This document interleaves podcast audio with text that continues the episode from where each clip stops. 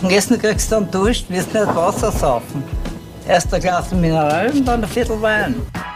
Hallo und herzlich willkommen zur 111. Episode des Podcasts Wein für Wein. Mein Name ist Katie. Und mein Name ist Michael. Und wir sind zwei WeinliebhaberInnen. Jede Woche verkosten wir gemeinsam einen Wein und erzählen die Geschichte dazu. Das Spannende an der Sache ist, dass der eine jeweils was die andere mitbringt oder umgekehrt.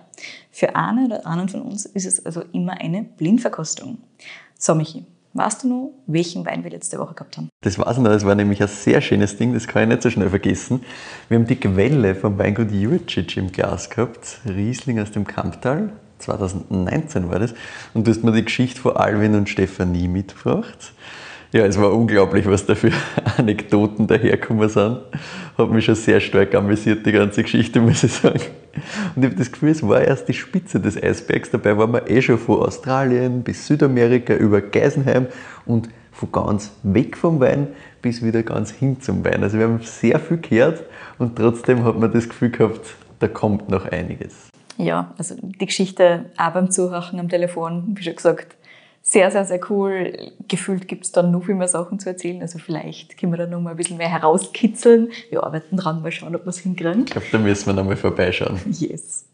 Und heute haben wir aber auch eine Sonderfolge für euch vorbereitet. Und diesmal sind wir nicht irgendwo, sondern jemand ist bei uns in unserem Podcast-Aufnahmestudio. So ist es. Lieber Roman, schön, dass du da bist. Grüß euch, danke für die Einladung. Ja, sehr, sehr gerne. Sehr gern. Vielleicht magst du dich ganz kurz einmal vorstellen und dann hätte ich gesagt, schauen wir uns mal den Wein an, den du mitgebracht hast. Ja, genau. Also hallo, ich bin der Roman Strohschneider, komme aus Retz. Das ist im nordöstlichen Weinviertel und mache eigentlich Architektur hauptberuflich, ähm, habe aber einen Familienhintergrund, der ganz viel mit Wein zu tun hat. Also bei uns hat seit 1778 irgendwie das Thema Wein angefangen, vom Mischbetrieb bis, mein Papa hat das jetzt nebenerwerbstätig gemacht teilweise Flaschen gefüllt, dann auch nicht mehr, jetzt wieder. Okay. Und ich habe dann auch irgendwie Lust bekommen, was zu machen, aber anders wie die Generationen davor oder vielleicht wieder wie die Generationen davor. Das kann man dann ja, sehen, wie man will. Jetzt habt ihr die ersten Hints gekriegt, wo es heute hingehen wird, wie die Generationen davor vielleicht. Und der Wein, den wir da vor uns stehen haben, der geht ja auch schon so ein bisschen in die Richtung. Und zwar haben wir da so ein ganz schönes, ja, das ist so ein, so ein Amber, wie das war, ja. aber sehr schön So, so ein richtig strahlend. schönes, strahlendes Bernstein, ja. Genau. Und jetzt müssen wir natürlich sagen, wir haben hier wirklich in, in mehreren Hinsichten eine Ausnahmefolge. Wir haben nämlich ausnahmsweise mal die Weinflasche auch auf dem Tisch stehen. Also es so ist für uns keine Blindverkostung. Wir können das natürlich so tun, als könnte man das perfekt erraten, aber es war, es war, nicht. Es war nicht richtig. Nicht. Also ich glaube, wenn du das blind kriegst, wird es auch nicht so einfach. Nein, mit Sicherheit nicht. Aber wir haben den Wein vor nicht allzu langer Zeit das erste Mal ins Glas bekommen. Der Roman ist zu uns gekommen und hat gesagt, erst Servus, ich habe da was für euch. Ja. Hat uns einfach eingeschenkt, genauso wie wir so es machen so Also wenn ihr uns irgendwo in der Öffentlichkeit seht, drückt uns gerne einfach ein Weinglas in die Hand und genau. schenkt uns was Ich wollte gerade sagen, wenn wir, wenn wir nicht schon ein Glas in der Hand haben, dann bitte Glas geben, genau. einschenken. Überhaupt kein Thema, Funktioniert machen wir sehr gerne. eigentlich. Genau. Natürlich. Und wir haben gesagt, okay, das ist ein sehr, sehr spannendes Ding. Erzähl uns Wer mehr. bist du eigentlich? Wer bist du eigentlich? Genau. Aber gut, schauen wir uns mal den Wein an. Genau, und dann nachher reden wir noch viel mehr über die Roman. Ja, der Wein wie beim letzten Mal mit einer voll, voll schönen Würzigkeit. Das ist also das Erste, was mir beim letzten Mal wirklich total hängen geblieben ist. So diese ganz, ganz, ganz schöne, tiefe Würze, die wir da haben. Ich finde, es hat fast so was Nussiges ein bisschen. Und gleichzeitig, da ist schon ein bisschen so eine Fruchtigkeit da, aber fast ja, ja, ein bisschen definitiv. mehr so es geht für mich immer ein bisschen mehr so in dieses fast Gelbfruchtige. Ich finde das voll lustig. Ja. ja, wobei man schon diese Abfälligkeit dort Ja, eh. Definitiv. Voll. Aber halt schon so ein bisschen, so ein bisschen äh, ein wirklich, wirklich reifer Apfel, der schon ein bisschen gelegen ist. Ja, genau. Bruised Apple habe ich mir wieder da ja. stehen. So. Und mit dieser Würze, finde ich, geht es dann fast so ein bisschen in so fast so eine Dörrobstgeschichte. Mhm. Voll lustig. Ja, die Würzigkeit so relativ vielschichtiger. Also du hast so ein bisschen diese, diese Pfefferwürzigkeit natürlich drinnen, aber ich finde, drunter hast du wirklich so ein bisschen Spices. Also so richtig diese, diese Küchenspices, fast so, aber was leicht Orientalisches dran. Teilweise kommt mir, also im Entstehungsprozess vom Wein ist das vielleicht da hängen geblieben, ähm, dieses wirkliche nach der Presse, wenn man in den Keller kommt und es riecht nach ganz frischen Traubenmost, Okay. der nicht so riecht wie ein Traubensaft, also so wirklich dieser Most ist ein, ist ein ganz ein, ein Urgeruch und das hat das irgendwie noch behalten und bis jetzt, also es wird jetzt immer erwachsener, ich habe es damals jugendlich genannt, ähm, habe am Anfang gehofft, dass es weggeht, am Schluss habe ich schon äh, mich damit angefreundet und das irgendwie zu lieben gelernt, ähm, weil es was ganz Besonderes ist. Und gar nicht zu, dies, zu diesem maischevergorenen Thema irgendwie passt. Das ist schon sehr... Ja. Und es ist auch wirklich so von der Aromatik her in einer anderen Ecke als ganz, ganz viel Maische vergorene grüne Veltliner. Da haben wir jetzt schon einige Ja, ja, das stimmt. Und das geht das geht in meistens eine andere mehr in Richtung. diese, ja, ich finde, das geht viel mehr in dieses, in dieses Nelkige und so, und das habe ich da eigentlich gar nicht. Nein. Wie schon gesagt, viel eher so ein bisschen, wie gesagt, einerseits so dieses Pfeffrige, andererseits so ein bisschen was fast Orientalisches da drinnen. Mhm. Und so was Kräutriges auch. So diese getrockneten Kräuter im Sommer. Ja, und diese, diese leichte, ich habe immer wieder diesen leichten, eingelegten Touch dazu. Ja, das, ist, ja. das rundet das nochmal schön ab. Das ist ein cooler Mix da Das ist eine echt insgesamt. Mhm. spannende Nase, ne, ich finde. Fast so ein bisschen eingelegter Rhabarber. Ja, ich, ich, ich finde eben von diesem, von diesem Fruchtigen, auch, das geht ein bisschen mehr halt nicht nur in Richtung Apfel. Ja, genau. Also, das ist sehr spannend. Aber nehmen wir mal einen Schluck, schauen wir uns das einmal am Gaumen an. Ah, da wieder. Die Säure, die richtig zugreift. Die nimmt Aber und sagt, gescheit. bleib da. Wow. Das ist schon geil. Gefällt uns. Ja. Das ist halt einfach so. Das ist schon echt lustig, Mhm. ja? Weil ich finde, das ist jetzt von der Nase her, erwartest die Säure auch gar nicht so. Nein. Also, weil da halt ein bisschen, das alles doch ein bisschen intensiver in der Nase daherkommt, finde ich, erwarte im ersten Moment, dass das um einiges breiter ist, als es tatsächlich ist. Weil es ist überhaupt nicht. Da kommt so viel Säure und das schiebt so an. Das ist geil. Voll. Gleichzeitig kommt dann auch dieser Gerbstoff, Mhm. der Genau. natürlich ähm, mit Maischestandzeit entstanden ist. Wie viel kommt wahrscheinlich noch später. Ähm, Ich bin gespannt. und es balanciert, balanciert sich dann relativ gut aus Mhm. und macht so eine Trinkfreudigkeit wie bei einem Kühlschrank kalten Blaufränkisch. Es hat einfach Zug. Mhm. Hat absolut. Es hat Vollzug und trotzdem zu Beginn entfaltet sich das. Da kommt diese ganze Würzthematik, auch dieses so ein bisschen eingelegte Apfel, auch dieses Rhabarber-Thema, finde ich, passt wieder ganz gut, weil diese Säure halt dann so anzieht. Und das schiebt das schön wieder zusammen. Und dann hinter finde ich, kommt durch diese Säure immer mehr so zitrische Noten mit ein bisschen so, ja, fast so ätherischen Noten, die da dazukommen. Ja, plus diese Würzigkeit, die zieht Mhm. sich wirklich von vorne bis hinten durch. Und der Gerbstoff ist aber halt trotzdem angenehm fein. Das ist nichts, was mir jetzt gerbstofftechnisch überfordert. Mhm, genau. Also, weil oft ist das gerade, wenn das jetzt jung ist und halt so wie die Farbe daherkommt, erwarte ich auch da viel mehr Gerbstoff und viel intensiver. Also das ist, finde ich, gerbstofftechnisch sehr, sehr sanft und brav eigentlich. Aber wir sind halt auch ein bisschen was gewöhnt. Das sind jetzt halt ziemlich viel wildes Zeug ja, ja. gemacht. Es ist lustig, was am ehesten, also so bleiben dort neben der Würze, auch wieder so ein bisschen Abfälligkeit. Da gefühlt am allermeisten von überall hast du so ein bisschen dieses Apfelthema wieder drinnen. So dieses leichte Bruce-Apfel-Ding. Ja, es ist schon so ein bisschen so ein fast Apfelkompott, ein bisschen so. Und da kommt, finde ich, auch diese, diese Würze, die geht man dann eher in dieses Nelkige und so, was man oft einmal in der Nase bei so, bei so grünen Veltliner, die halt natural gemacht sind, was ich gerne einmal hat. Das kommt da, finde ich, hinterher viel stärker. Und diese Kompottigkeit vielleicht dann auch eher mit der, mit der Fruchtigkeit des Kompotts vielleicht schon so. Ja, Genau. Oxidiertes Kompott. Ja, genau. Obwohl er jetzt nicht wahnsinnig oxidativ Nein. daherkommt, aber Am Gaumen auch überhaupt nicht. Na, Also du wirst da in der Nase eventuell ein bisschen mehr davon erwarten. Ja, es voll. kommt nicht extrem oxidativ daher, aber du kannst da halt ein bisschen in die Richtung gehen. in der Nase spürst du das schon so ein bisschen, aber am Gaumen Am Gaumen dann wieder super geradlinig und schön. Mhm. Ja, und Trinkfluss, wie du sagst, also ohne Ende. das, das geht halt wirklich schon gut weiter. Ja, super cooles Ding. Sollen wir es auflösen? Wir haben es ja schon aufgelöst. Ja, hast du schon gesagt, was. Ja, ich habe schon gesagt, dass der grüne Veltliner ist. Ja, aber hast du schon gesagt, wie es heißt? Ach so, na, das kannst du machen. Michi, du die anders. Also, Grüne Veltliner Naked heißt das ganze Ding. Wir sind jetzt da Ernte 2022. richtig. Also jahrgangsaktuell, Mhm. Weil ich mehr warten habe können. Aber ich glaube, ich habe den richtigen Zeitpunkt ähm, erraten und wir trinken ihn jetzt, glaube ich, so wie er sein soll. Optimal.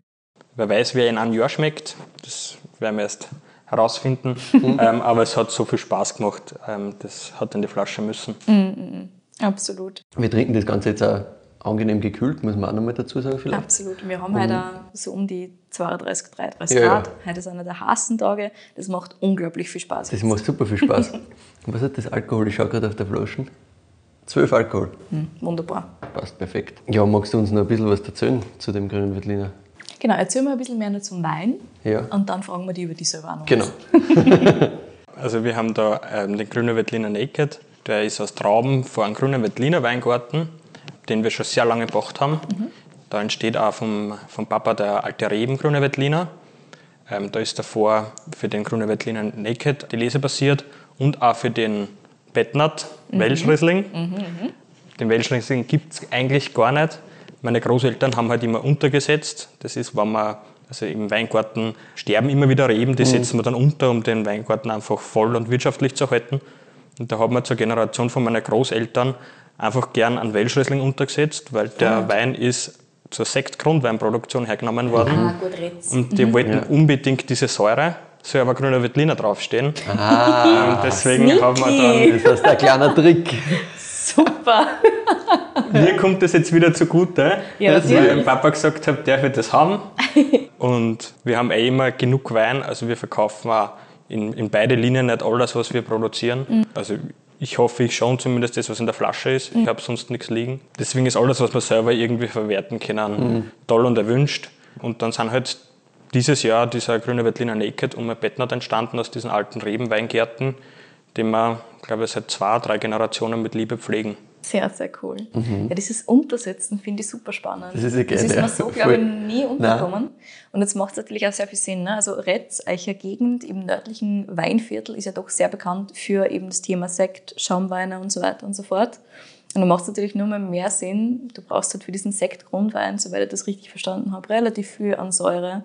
Du musst relativ ähm, zuckerarm sein, ne? weil du halt einiges hinzusetzen oder zwar. Das heißt, du musst halt schauen, dass du relativ viel äh, Säure da rauskriegst und da hilft dir natürlich ein Welschriesling, gerade weil der grüne Veltliner manchmal eher ein bisschen Zwang hat davon. Und dementsprechend macht das sehr, sehr viel Sinn. Wirklich witzig aber. Die Aromatik ist natürlich auch noch eine ganz andere und auch so wie wir jetzt gerade grüne Veltliner klassisch trinken, ähm, ist ein Wölschriesling. Vielleicht wäre es heute der Sauvignon, den man untersetzen würde, oder ein gelber Muscatella, ähm, wenn man den gleichen Trick anwenden möchte. ja, dann im Keller ist dann quasi nichts mehr passiert. Meiste Standzeit. Meiste möchtest du uns noch Standzeit. ver- Verraten. ähm, gerebelt drei Wochen. Es ist einmal in der Woche untergestessen worden von mir und ich bin nur einmal in der Woche daheim. Also ich bin immer am Wochenende einfach so. pendle raus, sonst bin ich in Wien unter der Woche. Und dann ist untergestessen worden und ich habe ein bisschen Angst gehabt, natürlich. Meine Großeltern haben den Rotwein immer täglich untergestessen. Ähm, das heißt einfach das Runterdrücken der Beeren, dass die Oberfläche nicht oxidiert oder gar schimmelt. Ich habe das in einem Immervolltank gemacht. Das ist ein Edelstahltank, wo man den Deckel versenken kann. So quasi, der ist immer voll und der Wein ist mit keinem Kontakt zur Luft. Das war vielleicht auch noch gut, dass dieser Edelstahldeckel immer draufgelegen ist, ohne Druck, weil sonst wäre es eine Bombe geworden durch die alkoholische Gärung. Also die, das CO2 hat entweichen können. Und dann hat der Papa die Presse gewaschen gehabt nach drei Wochen. Früher habe ich es nicht pressen dürfen, weil mein erster Wein. Mein Papa hat gesagt, dieser, dieser Kuchen, der so oben bildet an Trauben, der muss wieder absinken. Ich hätte ihn eh schon viel früher runtergenommen, einfach aus Nervosität, weil man kann ja nicht drei Wochen irgendwas auf der Maische stehen lassen, das Weißwein ähnlich sein soll. Die Presse war dann schon gewaschen, wir botzen das jetzt ja nicht mehr an.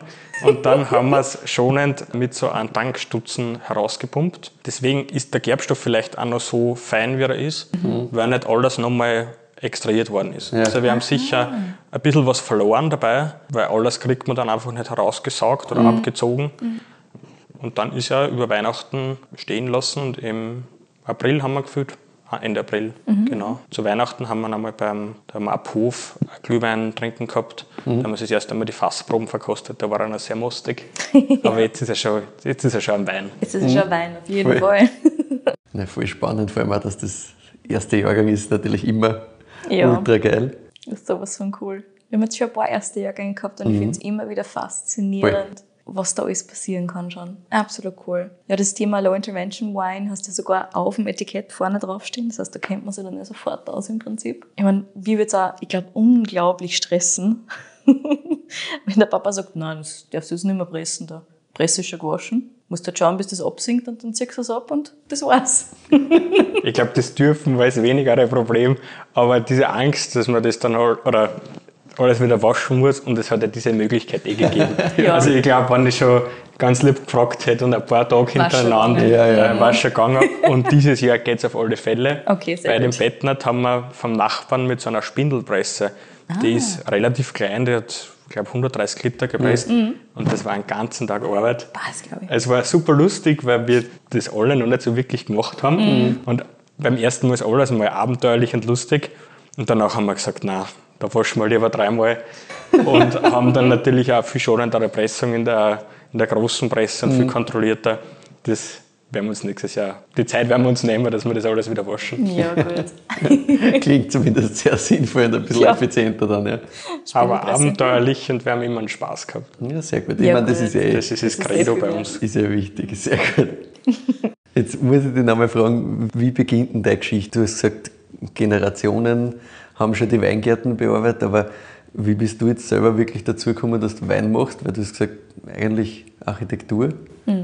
Und dann hast du jetzt doch gedacht, nachdem das der erste Jahrgang ist, kann es ja noch nicht so lange her sein, du machst Wein. Also ich glaube, aus dem Ort ist für viele gar nicht so ähm, weit hergeholt. Okay. weil ich habe meine Matura in Krems gemacht und in Krems ist auch die Weinbauschule. Ja. Deswegen haben alle Pensionistinnen im Ort immer geglaubt, ja, wie geht's da in Krems und in der dann Ah, okay, die haben sich gedacht, du bist eh in der Weinbauschule fertig. Gut. weil sehr viele junge Burschen sind nach Krems in die Weinbauschule gegangen. Ja, also ich glaube, mehr als die Hälfte so auf und ab zehn Jahre waren in Krems in der Weinbauschule. Da habe ich erklären müssen, nein, nein, da gibt es noch andere Schuhe oder mehrere. Da gibt es in Krems auch andere Schulen. Glaubt's mir.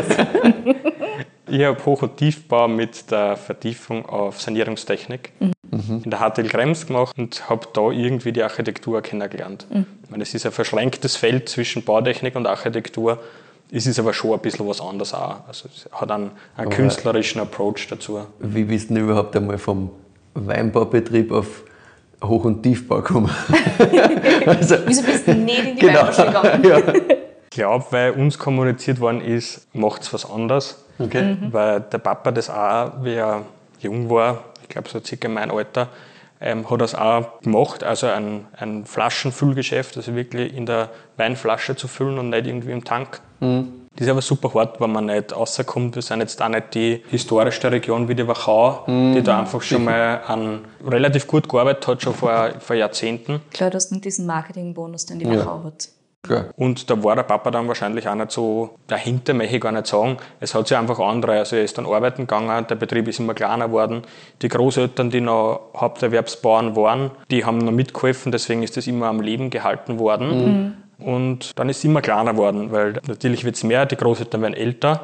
Und irgendwann sind wir auf einen halben Hektar zurückgekommen. Dann ist ja Corona gekommen. Ah, ja. Zusätzlich hat von meinem Onkel, der Haupterwerbswinzer ist, der hat mein Cousin den Betrieb übernommen.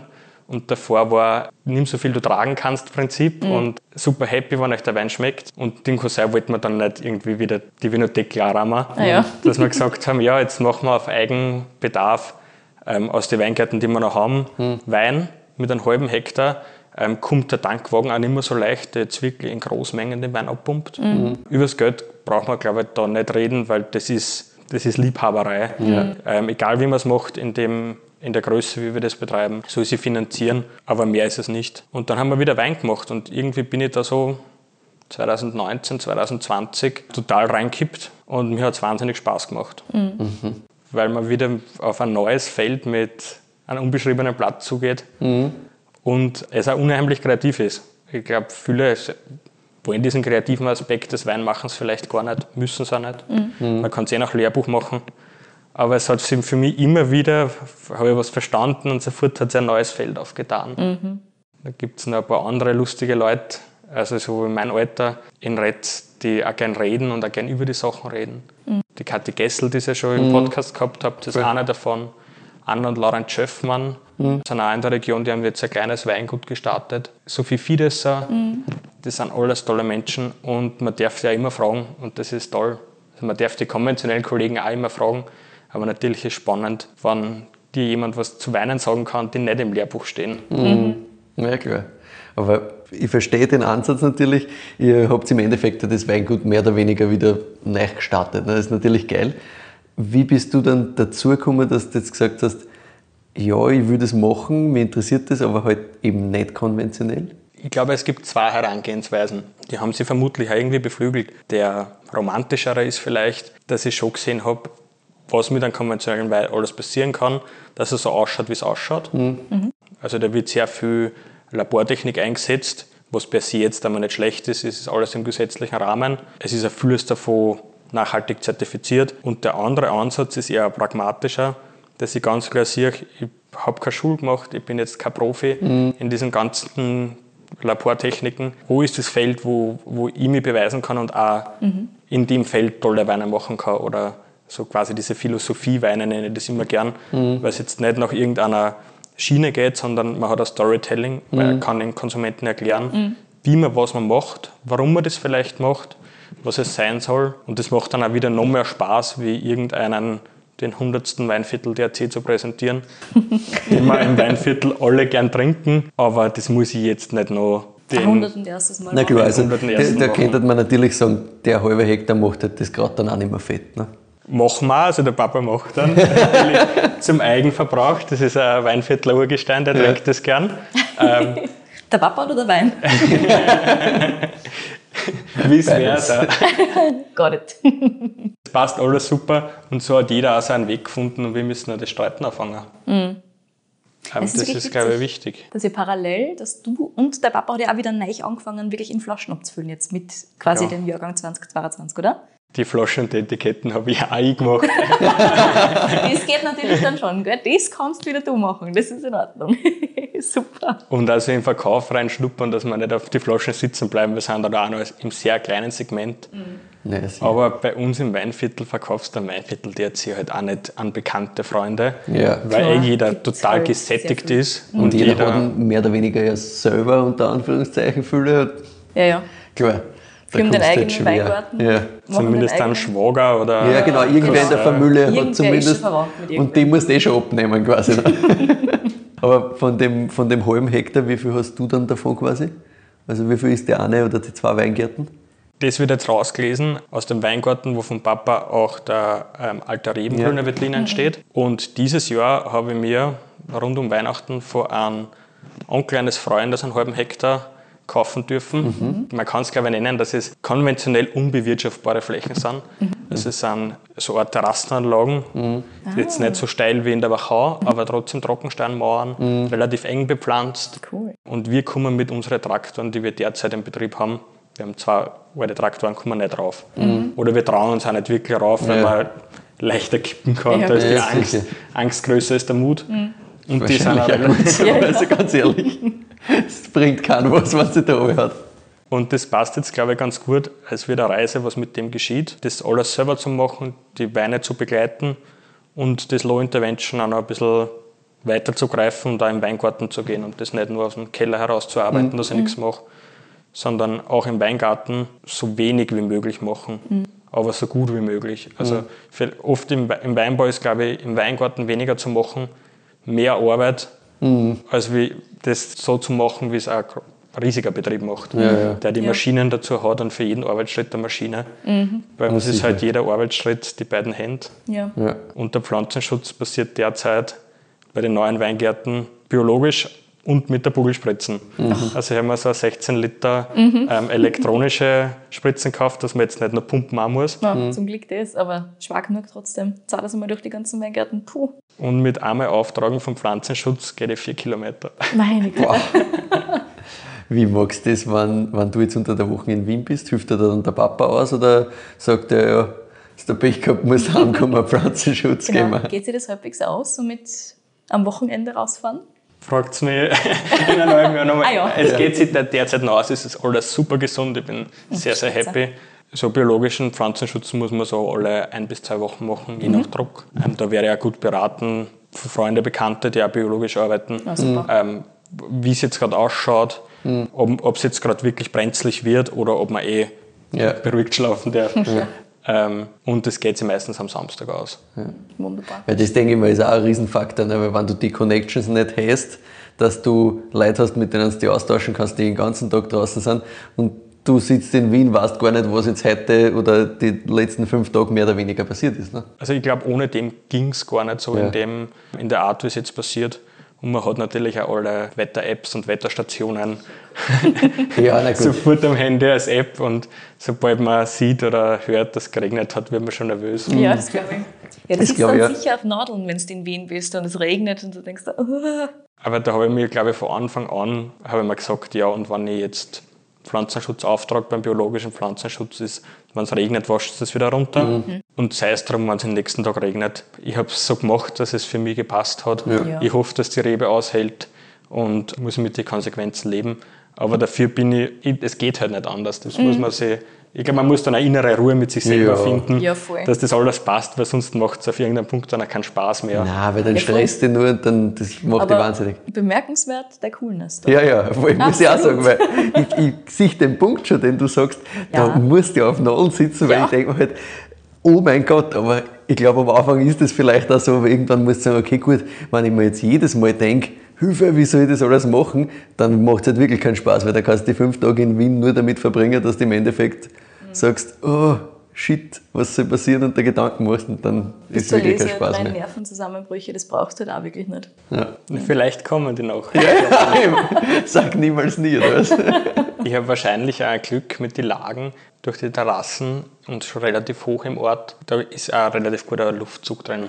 Also die, die Beeren und die Blätter trocknen bis dato noch relativ schnell ab und gut ab. Das sind alles alte Reben. Äh, Dadurch ist er vielleicht gar nicht so viel Bewuchs da. Es ist ein relativ karger Boden, der sehr nährstoffarm ist. Der Pflanzen, der Blattwuchs ist jetzt auch nicht so super streng, Ja. was jetzt vielleicht nicht optimal ist und an der Nährstoffversorgung vom Weingarten wird man arbeiten. Aber durch das, dass nicht so eine dichte Laubwand ist und nicht so ein Stau ist, ist der Feuchtigkeitsdruck, hoffe ich einmal, nicht so hoch. Aber das wird sich alles noch zeigen. Bis jetzt ist alles.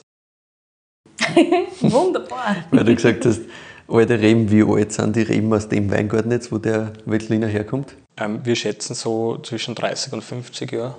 Der Wölschriesling natürlich dementsprechend jünger, was untergesetzt worden ist. So genau kann man es nicht datieren. Ich mag es ganz gern und auch die, die klassischen Weine, weil einfach schon eine natürliche Selektion passiert. Ein alter Mensch geht nicht mehr so schnell und ein alter Weingarten tragt nicht mehr so Macht viel. da nicht mehr so viel. Ähm, das ist einfach super, weil es dann gehaltvoller werden, ohne jetzt irgendwie was noch zusätzlich auslesen zu müssen. Was wir dann schon teilweise auch tun bei den jüngeren Weingärten. Aber wenn man es nicht machen muss und wenn man so alte, alte gesunde Stöcke hat, dann finde ich das noch besser. Voll. Und beim Neichen Weingarten, den du jetzt gekauft hast, wie sind da die Reben beschaffen? Auch über 30 Jahre oder um so um die 30 Jahre. Es ist nur schon die Hälfte kaputt. Ja. Okay. Also ich habe es einmal komplett durchgezählt und wirklich bei beiden so 50% Ausfall. Ist jetzt okay für mich, es hat auch gepasst, es war jetzt, es wollte auch kein anderer haben. Ja. Ähm, deswegen habe ich es dann auch relativ gut bekommen.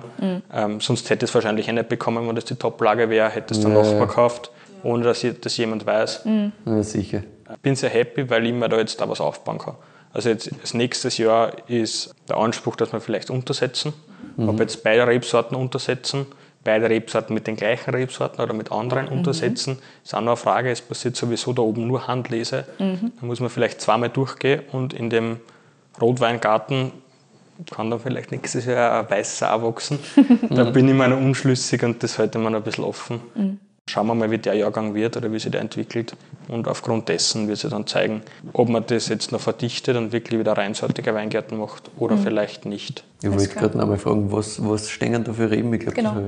Ich- haben wir das schon gehabt? Nein, eh nicht. Zumindest noch nicht ganz im Detail, was da alles steht im Neichen Weingarten. Genau, also vorweg schicken muss man mal über ungelegte Eier soll man nicht reden. Das heißt, mal schauen, was wir da dabei Schauen, was rauskommt. Aber ich bin natürlich auch wieder schon so euphorisch, dass ich es gerne dazu. Sehr gut, sehr gut. Alles andere war jetzt schwierig geworden. Jetzt will ich schon wissen. Ich habe den Weingärten einen Namen gegeben, kommt daher, da man ja drüber Weine oder Weine, die nicht dem Lehrbuch entsprechen, der Herkunft entzieht im jetzigen Weingesetz. Und ich darf auf den Wein nicht mehr oder auf den Naked auch nicht mehr aus Niederösterreich draufschreiben. Ja. Das ist sogar nur Wein aus Österreich, da steht nicht einmal Niederösterreich oben. Ähm, bei Landwein, glaube ich, dürfte man Na, dürfte Nein, auch noch die Weinbauregion draufschreiben, stimmt. Ich glaube nicht einmal. Ich glaube, du darfst wirklich nur Wein aus Österreich draufschmeißen. Du darfst, darfst nicht. Ich glaube nicht einmal, nicht einmal die, die Überregion darfst draufhauen. Ich, Ich glaube, du darfst beim, beim Landwein darfst Weinland draufschreiben. Ja, ich also glaube eh keiner weiß, du was das darfst ist. Weinland schreiben, Weinland, Steirerland und. Nein, Niederösterreich, Nein, Niederösterreich nicht. Nur. Weinland. Nur Weinland. Weinland ist Wien auch. Ja. Genau. Ja, es ist Wein aus Österreich, das war mir am sympathischsten, weil was Ja. ist ein Landwein? Man kennt das, oder die Generation vor uns kennt das vielleicht noch aus dem Wirtshaus oder aus dem Gasthaus, Ja. aber ich glaube, ein äh, junger, urbaner Mensch weiß nicht, was ein Landwein ist. Vielleicht ist das, wäre das auch cool, aber Wein aus Österreich ist es halt. Ich glaube, es ist ehrlicherweise in der Zielgruppe ziemlich wurscht. Ja. Ob da jetzt Wein aus Österreich draufsteht oder Landwein. Die junge Zielgruppe kennt sich sowieso nicht aus und die alte Zielgruppe denkt, sie geschludert. Ja, genau, die denkt sich, was ist denn das jetzt? Ich habe da einen grünen Veltliner bestellt In und das dieser ist neuen orange. Landweinszene nicht aus, ja, ganz genau. Weil mir die Herkunft dann aber schon wichtig ist und ich ja mit dem Weingarten arbeiten will und das transportieren will, dass dort, wo ich die Arbeit leiste, dass das dann auch das Produkt ist, ähm, habe ich mir versucht, so wie es viele andere auch machen, Kunstnamen zu geben. Und die sind irgendwie relativ schnell entstanden beim, beim Rebschnitt, das erste, was ich da gemacht habe. Der blaue Portugieser Weingarten ist direkt über den Obernalber Friedhof und der hat den internen Namen Blick in die Zukunft relativ schnell bekommen. Super, Ja, das ist natürlich sehr gut. Ja. Ähm, und der drübere Weingarten, der ist wirklich sehr, sehr weit weg. Und da muss man vom Portugieser Weingarten, geben wir so einen schmalen Streifen, der früher ausgesetzt war, aber der derzeit ähm, nicht auszusetzen ist, weil das ist wirklich zum, zum Rauftrampeln. Und man kann dann auch nur von Retz, also von der Nachbarschaft oder von der Hauptortschaft, ähm, über einen Weg, also man muss wirklich rundherum fahren. Man hat einen wunderbaren Ausblick, weil es wirklich am Hochplateau über dem alten Steinbruch liegt. Da hat der Name ein bisschen länger dauert. Der heißt jetzt aber Aufbruch in die Ferne, weil man wirklich weit sieht und auch ergänzend zu Blick in die Zukunft. Es sollen halt beide ähm, Namen, aber wenn man die Geschichte nicht weiß, irgendwas Euphorisches und was Zukunftsfrohes bringen. Passen extrem gut zusammen. Voll. Finde ich auch gut. Absolut super. Blick in die Zukunft übrigens, liebe deutsche Hörerinnen und Hörer, das ist klassischer österreichischer Humor. Ja, genau. You're welcome. Das finden wir halt leiwand. So ist es. Weil du gesagt hast, äh, Retz und Nachbarortschaft, weil wir das vorher noch nicht aufgelöst haben. Ihr sitzt ja nicht direkt in Retz. Ja, genau. Also vom Retzer Hauptplatz, den man vielleicht kennen kann, weil er relativ schön ist und relativ alt ist, gingen Freunde von mir vielleicht genauso lang heim, die in Retz wohnen wie ich. Obernalb ist so zwei, zweieinhalb Kilometer von Retz entfernt. Okay. Und geologisch ist bei uns so, dass der Mannertsberg hat seinen letzten Ausläufer in Retz. Das ist der Golitsch. Die zwei ähm, neuen We- Weingärten befinden sich dann auch in der Ried Golitsch. Das darf natürlich nicht oben stehen. Was für mich eh ganz okay ist, weil ich finde den Namen nicht so klingend. Ich kenne ihn halt gut. Vielleicht verkauft er sich international, aber das werden wir nie herausfinden. Auf jeden Fall schwer auszusprechen. Ja. Und von den Böden her sind wir bei den neuen Weingärten jetzt sehr stark kristallin, Urgesteinsböden.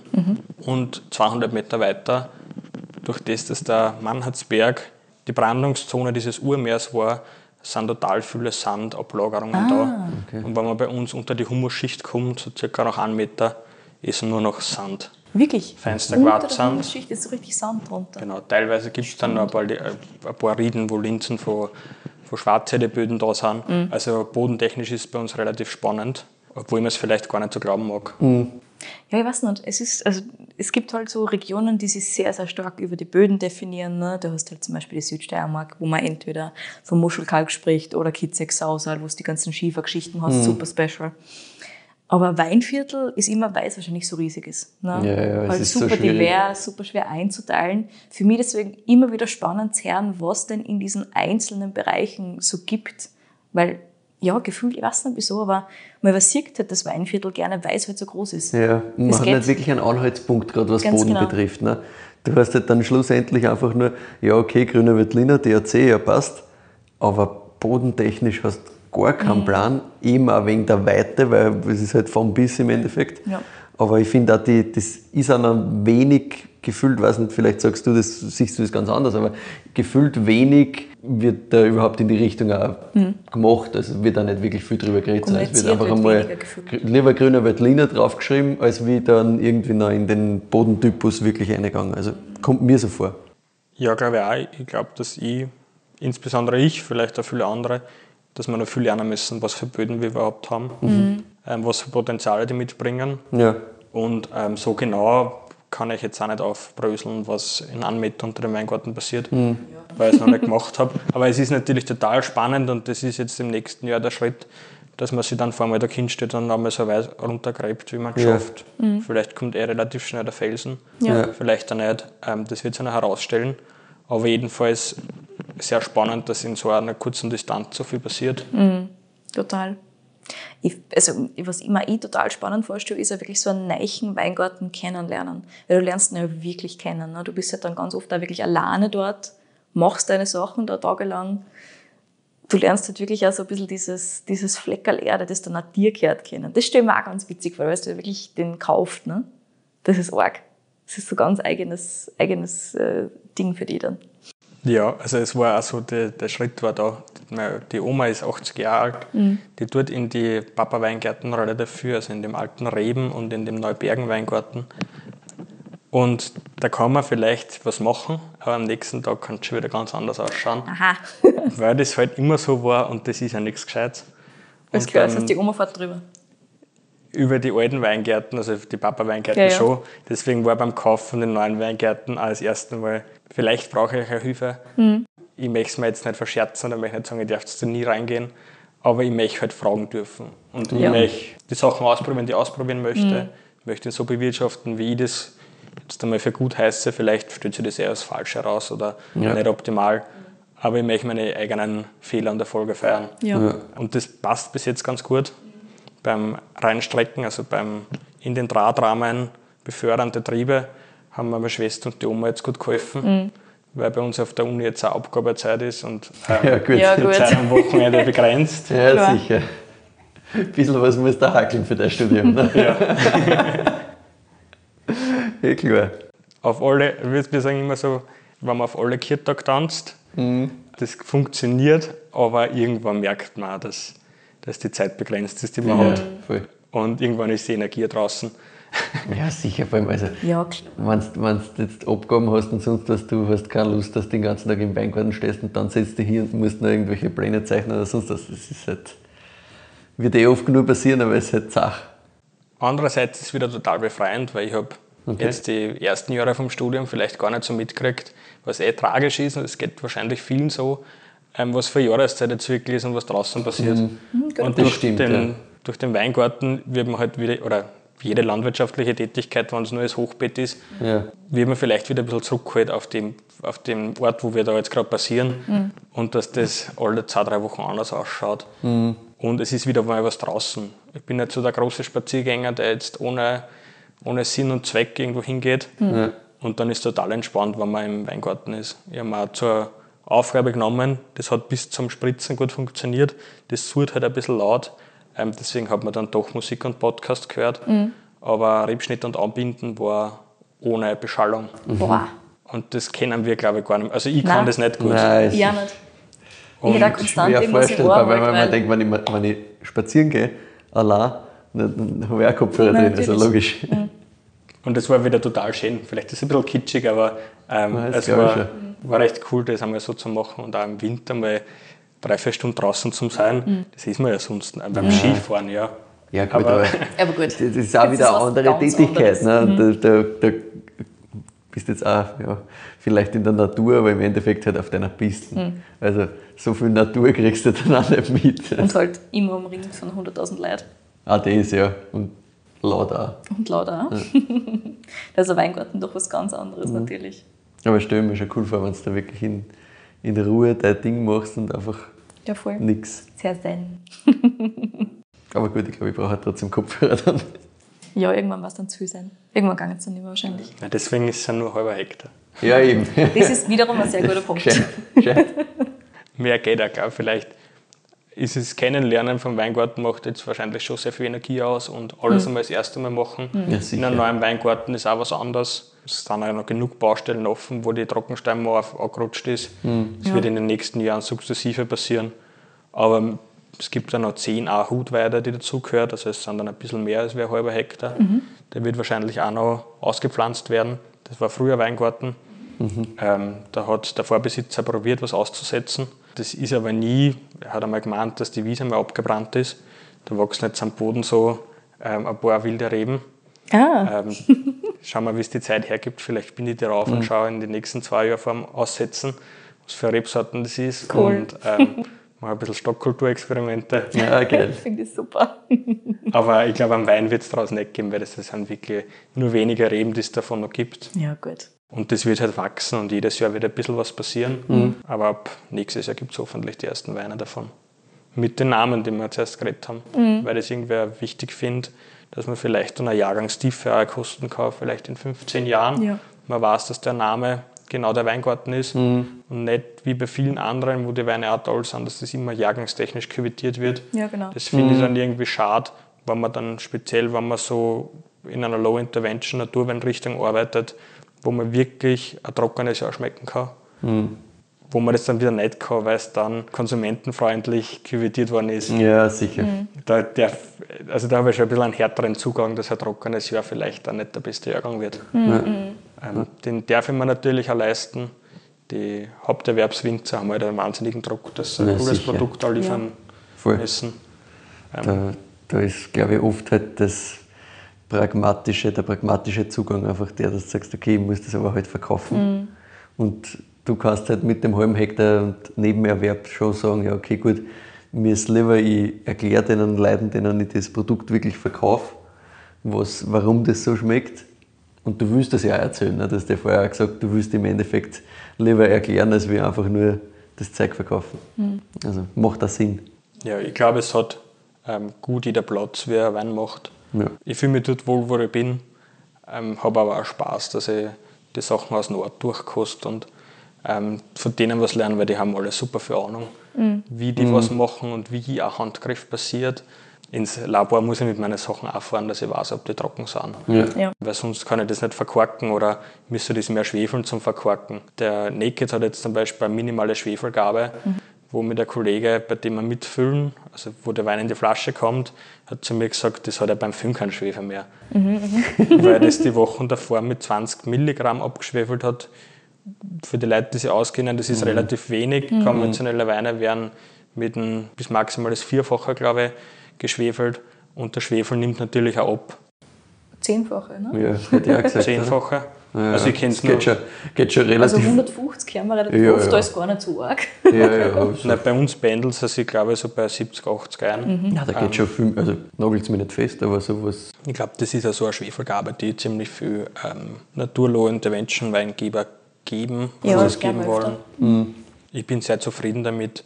Ich habe da jetzt kein Stigma, vielleicht gibt es einmal Weine, also der Bettner das ist zum Beispiel ohne Schwefel, weil ich gar nicht gewusst habe, dass man das ausschwefeln kann. Die geben das dann irgendwie noch und degagieren dazu oder mit so einem Spritzerl, ähm, um das zu stabilisieren, weil es da ange ich habe es noch nicht im Glas gehabt, wird es geben, in den Grund wird es haben, dass die dann leichter Maus kriegen. Ja, ich mag gar keine Maus beim Bett nicht haben, aber ich hoffe mal, dass er es aushält. Ja. Und vom Bettner gibt es eh nicht so viel, also das wird jetzt nicht die große Weltreise Ja. hinter sich haben. Wird schon nicht irgendwo explodieren. Das wird Ja. schon passen. Nein, explodieren glaube ich eh nicht, ähm, aber halt große Temperaturdifferenzen, das ist ja eh. Zum Beispiel bei uns im Keller und das kommt nicht so weit. Das kommt direkt zum Konsumenten und nicht über irgendwelche, Voll. über irgendwelche Zwischenhändler oder Zwischenwege. Alles klar. Du, weil du vorher gerade gesagt hast, dass deine Schwester dir im Weingarten geholfen hat, ist ja im Weinbereich. Die ist Pädagogin, ist aber jetzt ein Familienprojekt. Also die pendelt sie zwischen mein Weinprojekt, also das ist jetzt Strohschneider Low Intervention Wein, soll sich ganz klar vom Weingut Strohschneider abgrenzen. Es ist auch Familie und auch Leidenschaft, aber der Konsument oder der, der jetzt nicht mit mir redet, soll halt klar wissen, was was ist. Man Ja. wird es vielleicht eher kennen, weil bis jetzt sind es Klarglasflaschen. Vielleicht bleibt so, vielleicht auch nicht, ich glaube schon. Ähm, wird man erkennen, dass es eine Trübung hat. Beim anderen steht zum Beispiel Weinviertel DRC oben. Der, der sich auskennt, weiß dann auch, dass das so ist. Ja. Aber der Konsument soll jetzt nicht verwirrt sein und Ja, glauben, er nicht kauft da jetzt Ja. ähm, einen Low-Intervention-Wein, kauft dann aber den, den klassisch eleganten Weißwein. Und sie pendelt sie ein, hilft überall, wo es geht. Vielleicht kommt in den nächsten Jahre, Jahrzehnte noch ein eigenes Weinprojekt von ihr. Das, ähm, das macht einfach jeder in der Familie genau den Wein, den er haben will. Super. Ja, finde ich voll gut. Ja. Bei jedem steht dann der gleiche Nachname oben und irgendwas ja. dabei.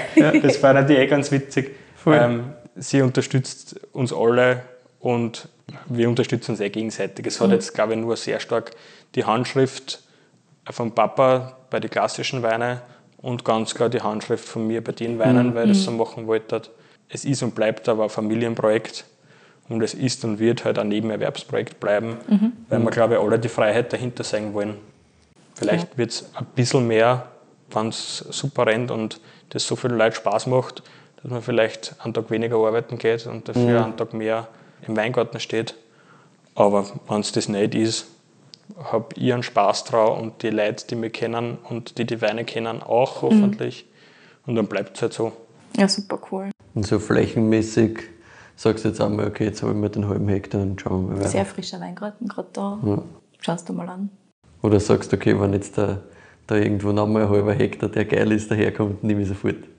Ja, also wir haben ähm, für die Großeltern noch relativ viele Flächen, die verpachtet worden sind. Okay. Ah, okay. Also die Großeltern waren in der Spitzenzeit bei einer Betriebsgröße von 10 Hektar Weingärten. So mhm. doch, so viel? Ja. Ah, okay, okay. Von denen wir uns dann diesen halben Hektar gehalten haben. Mhm. Der Rest hat der Nachbar gepachtet. Mhm.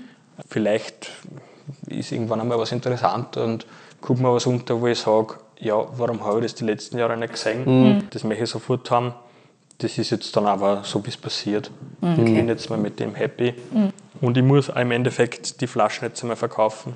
Wir sind sehr, sehr unbekannt. Wir haben 2020 angefangen ja, ähm, mit alle unserer Weine. Mhm. Wir suchen halt ganz stark Zwischenhändler oder Gastronomen, denen es genauso viel Spaß macht, die das aber auch auf einer sehr unkonventionellen Ebene sehen, ja. weil wir jetzt nicht die Palettenversender sind, ja, die da jetzt Massen liefern. Mhm. Nein, die Menge hast du gar nicht. Also.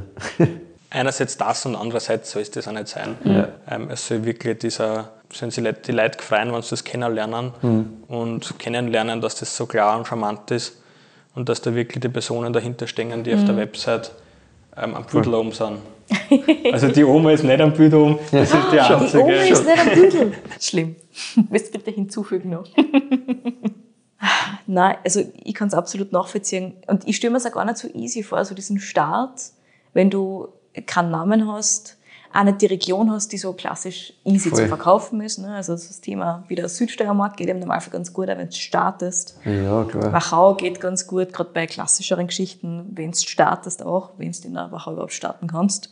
Nächster Punkt. Ja, und auch, dass halt, also ohne jetzt die großen Connections zu haben, irgendwie zu Händlern oder so, weil wenn in einer Region alle mit einem Händler arbeiten oder sonst was, oder viele, dann ist vielleicht auch was anderes. Oder wenn eben der Papa jetzt seit, weiß nicht, 20 Jahren seine 15 Hektar macht, ist auch was anderes, dass du sagst, okay, gut, da kann ich vielleicht einmal mhm. meine Sachen ein bisschen mitschwimmen lassen oder so. Oder vielleicht nimmt der Händler was von mir mit oder nimmt einmal ein Privatkunde was und sagt, ich will das auch kosten. Also, mhm aber nachdem beides eigentlich von null gestartet ist, ist das halt, stelle mir das halt noch viel schwieriger vor.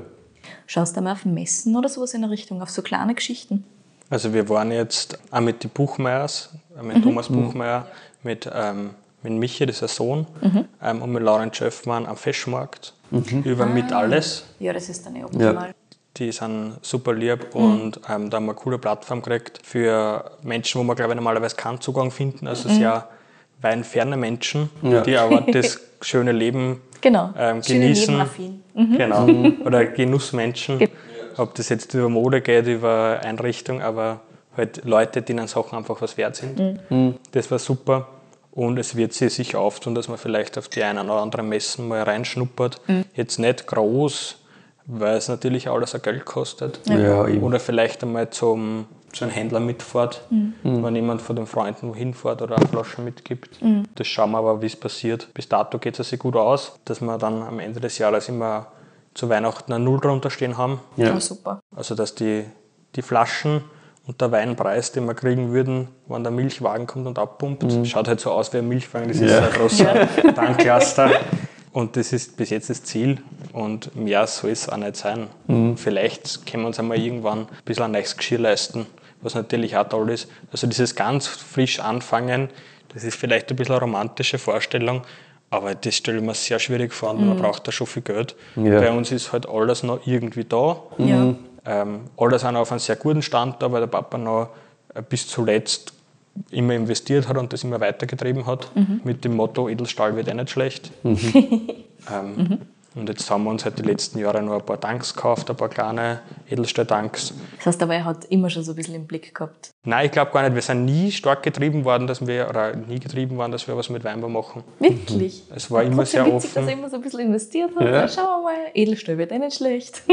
Ja, finde ich schön schlau. ja. Wir haben dann auch, da waren wir vielleicht zu dem Zeitpunkt ein bisschen besser, kein Pool gekriegt. Da war schon der Poolplaner da, da hätten wir so einen Schwimmteich gekriegt, sondern eine neue Presse. Okay, aber das ist auch wirklich gemeint. Also, Vor allem, wenn der Poolplaner schon da war. das war Aber das war schon vor etlichen Jahren und jetzt haben wir halt eine riesige Presse, die mit diesem Hektar, den wir dann vielleicht zusammen bewirtschaften, gar keinen Nutzen findet. mit dem Motto Edelstahl wird nicht schlecht. ähm, bin ich aber super dankbar, weil alles ein super sauberer Betrieb ist, in dem man gut arbeiten kann, ohne sich klar. jetzt irgendwie schwarz zu tun. Aber höchsten Respekt für die, die dann wirklich irgendwie ohne Weinhintergrund oder vielleicht nur die Schule machen und sich dann irgendwas nehmen. Ich kenne jetzt keinen persönlich, der überhaupt keinen, keinen Bezug hat zu irgendeinem Betrieb, das glaube ich auch echt schwierig. aber das ist schon Stefan ziemlich hart. Ja, stimmt. Genau, also Stimmt. in der Folge 95 haben wir über den Stefan Robitsch und die Valentina Dietrich gesprochen. Und die sind halt so, genau was du jetzt gerade beschrieben hast, diese absoluten Quereinsteiger. Also der Stefan hat einfach als Fotograf so ein bisschen was mit dem Thema Wein langsam zum Tun gekriegt, war bei Winzerinnen und Winzern shooten und hat sich gedacht, hm, ist eigentlich ganz cool. hat dann angefangen Wein zu trinken, seine Freundin genauso mitgemacht, die ist Geologin. Also sie hat durchaus mit Böden zu tun, aber halt nichts mit dem Thema Wein tatsächlich. Und dann haben sie irgendwann einmal zwischen Wein trinken und probieren und Winzerinnen und Winzer besuchen beschlossen, dass sie jetzt selber was machen wollen. Und haben dann über Kontakte von ihrem Opa kleine Flächen gekriegt und da ein bisschen was gefunden, was ähm, ausbauen können. Aber die haben halt wirklich von Null angefangen. Und das ist schon was ganz Wildes. Also das muss da wirklich, das musst du wollen. Das stimmt, das ist schon extrem hart, ja. Weil du hast zumindest halt die Infrastruktur so ein bisschen da. Du musst nicht irgendwen oder nicht immer irgendwen bitten, der da hilft beim Pressen oder sonst was. Oder bei eben dem Thema Pflanzenschutz und so Ja. weiter. Ich meine, du hast da auch deine, deine neue Spritzen gekauft, ne? Das ist schon, ich meine, du wahrscheinlich auch keine günstige Investition, eh. Es war Willhaben, es war wirklich Willhaben in St. Pölten. Irgendjemand, der seine Rosen spritzen wollte und dann aufgegeben hat. Ähm, das war gut. sehr günstig, sie funktioniert. Der Display mit der Baranzeige ist halt ein bisschen eingetäpscht und eingebrochen. Aber sie Da hat sich funktioniert wahrscheinlich ohne. Ja, ich wollte gerade sagen, der war irgendwann grantig auf die gemacht. Ah, weh. Aber höchsten Respekt für jemanden, der das irgendwie komplett Ja. ähm, von Null, von der Pike anfängt und überhaupt da in eine Weinbauregion reinzukommen und Flächen zu bekommen. Hm. Ist vielleicht im Weinviertel noch einfacher wie in anderen, aber auch Stimmt muss man die Leute ja. kennen Ja, ja, sicher. Oder irgendwie den ersten Anknüpfungspunkt finden und sich dann auch trauen zu fragen. Man muss Voll. dann im Endeffekt bei jedem Arbeitsschritt irgendwen fragen, wenn man Quereinsteiger ist. Ja. Gut, ich meine, was ich natürlich von Daniel und Michael von der Vogelweide gelernt habe, ist, ans Kirchenbrett anschlagen, das Ja, stimmt, stimmt. Das ist auch, Wobei, da muss man dazu sagen, wir haben beide einen Weinhintergrund und der. Michael einen sehr intensiven Wachau-Weinhintergrund. Aber die Story habe ich mir bis heute gemerkt. Ja, das stimmt. Das, war, das ist eine super Story. Ja. Einfach ans Kirchenbrett anschlagen, wir suchen Flächen, let's go. haben sich die ganzen Omas und Man Opas muss- bei einer gemeldet. Man muss wissen, wie man Marketing macht. Ja? Also, du musst wissen, wo du anschlagst. Ob das auf Social Media ist oder Kirchenbrett, das kommt dann einfach drauf an. Was mich noch interessiert hat, weil du jetzt schon ein paar Mal von dieser super Community erzählt hast in Retz, warst du immer schon da drinnen oder war das so, ich will Wein machen, jetzt suchen wir so ein bisschen Leute, die auch Wein machen? Also die Kathi Gessel ist genauso alt wie ich. Weil du bist erst 25. Ja, Eieiei. Okay. durch das haben wir uns schon so immer kennt und so groß ist unsere Region. Also wir wohnen alle so circa 10 Kilometer entfernt voneinander. Also die Kathi, glaube ich, am weitesten weg, die Schöffmanns wohnen so drei Kilometer. Wir haben uns alle immer schon kennt, ähm, die Schöffmanns mehr, weil wir auch gemeinsam in Retz, gibt es nicht so viele junge Leute, man kennt sie, schon immer viel miteinander zum tun gehabt haben. Aber dieses Weinthema ist erst gekommen. Der Lorenz war dann bei Ernst Triebaumer vor zwei Jahren, da haben wir halt viel Ernst Triebaumer getrunken und was voll viel Spaß macht. Der Lorenz war dann immer happy, dass er wen hat, mit dem er so Flaschen aufmachen kann. Sehr gut. Ähm, und dem es genauso taugt, Ja, ja, weil es trinkt schon jemand mit und es hat auch jeder Spaß dabei. aber wo wirklich die Augen funkeln, Ja. ähm, wann, weiß ich nicht, der Formint vom Ernst Triebaumer, Formint in Österreich sofort her, ähm, das müssen wir probieren. Das ist schon, schon lustig und macht immer noch Spaß. Das Ja, kenne es ich. ist- macht am meisten Spaß, wenn man das mit solchen Leuten macht. Das kenne ich sehr gut. Leute, deren Augen funkeln, wenn Vermint im Glas ist. Ja, das kann passieren. ist ja da geil. ja, stimmt. Triebaumer Vermint auch nicht schlecht. Ja, Kristallin, so gut. Yes. Das ist wirklich gut. Was mich noch interessieren würde, natürlich ist so, so Arbeitsweise technisch jetzt, biologisch, biodynamisch, in welche Richtung geht es da insgesamt? Eine gute Frage. Da sind wir wieder bei der Abgrenzung. Also ich lasse den Papa so wirtschaften, wie er wirtschaftet. Da macht der Hauptpächter für die Flächen einen Pflanzenschutz. Ähm, bei meinen Flächen kommt eh kein Traktor oder kein großer Traktor rein. Bio, so wie du es machen willst. Machst Wir sind jetzt dran, einen kleinen Traktor zu kaufen, der wirklich da oben hinkommt, der für uns auch zukunftsträchtig ist, wo man vielleicht auch zu Hause ein bisschen was machen kann. Ja. Ganz, ganz klein, aber der soll halt auch alles kennen und dass er Spritzen ähm, zum Pflanzenschutz draufkommt, soll auch gut gehen und das soll lang halten. Weil ich habe mir schon in der Wachau so Knicklenker angeschaut, die aber 30 Jahre alt sind, wo jeder sagt, Finger weg, wenn da irgendwas kaputt ist, ist alles kaputt, weil es Okay. keine Ersatzteile mehr gibt. Ja, okay. Aber das wird sich erst im nächsten Jahr zeigen. Wir werden jetzt noch ein Jahr den Weingarten komplett händisch bewirtschaften. In meinen Weingärten arbeite ich derzeit biologisch. Ähm, das ist auch das erklärte Ziel dahinter, dass ich das beibehalten kann. Biodünn ähm, wird die Zeit zeigen, man wird Experimente machen. Ich bin dem Thema total offen. Ja. Ob es jetzt Präparatearbeit ist, weiß ich nicht. Ist sicher mal was, sicher spannend, mal was zu vergraben. Ich war bei den Demeter-Weintage beim Philipp Masson, heißt der, glaube ich. Bei dem Vortrag, der war super spannend. Der macht selber Präparate, nur Präparate für andere Winzer in Frankreich. Ja, vielleicht sind Tees interessanter oder Ja. fermentierte Tees.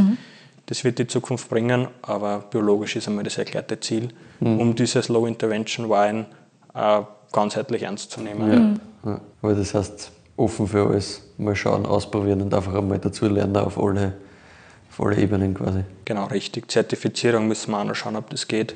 Ja. Ich bin derzeit nicht förderbar ähm, und falle aus allen Gitterrosten des Ja. österreichischen Weinbaus. Somit müsste man die Zertifizierung auch komplett selber stemmen. Vielleicht gibt es dann aber Schlupflöcher, dass ich das mitgefördert kriege. Ähm, weil derzeit wird eine Umstellung zum Beispiel mit 70 Prozent gefördert. Und das ist dann halt schon ein, Ja, ist schon was anderes, als wenn man das zu 100% selber tragen Ja. muss, natürlich. überhaupt vor ein Weingut, das per se nicht so unbedingt Gewinn abwirft, Ja. dann in eine Zertifizierung zu stecken. Schauen wir. Bis jetzt kann ich nur jeden auf Nachfrage oder auf Eigeninitiative erklären, wie ich arbeite. Ähm, vielleicht gibt es dann einmal hoffentlich Händler, Händlerinnen, die sagen, bitte, ich, find, ich weiß, was du machst, lass dich zertifizieren, dass er draufsteht. Dann, dann passiert das sicher. Hat dann eine Vorlaufzeit, aber ein bisschen den Druck rausnehmen ist mir schon wichtig. Im Hinterkopf ist es auf jeden Fall, dass das auch draufstehen soll, was drin ist. Vielleicht komme ich auch drauf, dass ich den Pflanzenschutz gar nicht ähm, der Bock, also da braucht es jetzt einfach einmal Zeit ähm, und Erfahrung, dass man das abschätzen kann, unter was für Regulatorien man sich wirft. Sonst ist aber schon eine starke Ernsthaftigkeit dabei, das wirklich stringent nach Richtlinien zu bewirtschaften und vielleicht sogar ein bisschen über die normalen Ja. Bio-Richtlinien.